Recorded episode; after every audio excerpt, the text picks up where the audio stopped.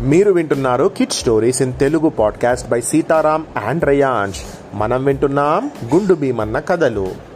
ఎవరికైనా పెళ్ళి వెంటనే కా అయిన వెంటనే ఏమైందిరా పిల్లలు ఎప్పుడు పుడతారు అని అడుగుతుంటారు కదా పెద్దవాళ్ళందరూ. అని ఆరాట పడిపోతుంటారు. మహాలక్ష్మికి కూడా పెళ్ళి అయిపోయి రెండు సంవత్సరాలు అయింది. కానీ ఇంకా ఆమెకు పిల్లలు పుట్టలేదు. అమ్మలక్కలందరూ కూడా జమీందార్ గారి భార్యతో ఈ విషయం గురించి అడుగుతున్నారు. ఒక పెద్ద ముత్తైదువు ఇలా అన్నది.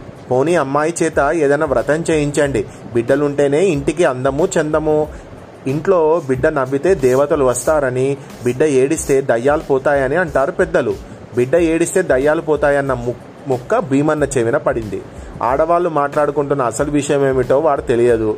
దయ్యాలు ఇంత సులువుగా పోతాయని వినేసరికి వాడికి ఆశ్చర్యం అయిపోయింది ఎందుకంటే జమీందారు గారి తోట ఇంట్లో దయ్యాలు ఉన్నాయని చెప్పి అందరూ అనుకుంటూ ఉంటారు. వాటిని తరిమేయటానికి ఎవరూ ప్రయత్నించలేకపోగా ఎప్పుడు ఆ దయ్యాలకు జాతర లాంటివి చేసి బలులు కూడా ఇచ్చేవారట. ఇదంతా భీమన్నకు చాలా చిరాగ్గా ఉంటూ ఉండేది. వాడు ఒకటికి రెండు సార్లు ఈ ఈ దయ్యాల జాతరలను గురించి ప్రస్తావించి అసలు దయ్యాలేంటి? ఏ అవి ఉంటాయా? అసలు వాటిని తరిమి కొట్టడానికి జంతువులను ఎందుకు చంపాలి? అనుకొని మరో మార్గం లేదా అని ఆలోచించిండు. అయ్యయ్యో ఇది సరే ఈ దయాలను గురించి అలా మాట్లాడరాదు. వాటి ఊసే ఎత్తకూడదు అని మహాలక్ష్మి వాడిని హెచ్చరించింది. ఆ తర్వాత వాడు దయ్యాల ప్రస్తావన భార్య దగ్గర తీసుకురాలేదన్నా మాటే కానీ వానికి ఎలా వదిలించుకోవటమా అని లోపల ఆలోచిస్తూనే ఉన్నాడు.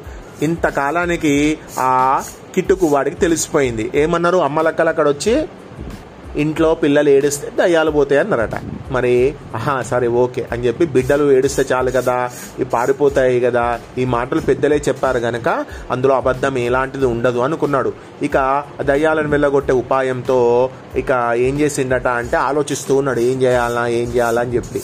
జమీందారు గారి ఇంట్లో నౌకర్లలో సిద్ధప్ప అనేవాడి భార్య ఇటీవలనే ఒక బాబును కన్నది.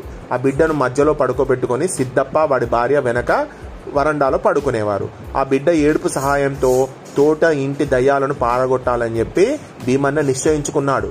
అర్ధరాత్రి వేళ అందరూ గాఢ నిద్రలో మునిగున్న సమయంలో భీమన్న లేచి చప్పుడు చేయకుండా వెనక వరండాకు వెళ్ళి సిద్ధప్ప బిడ్డను ఎత్తుకొని చకచక తోట ఇంటికి వెళ్ళాడు.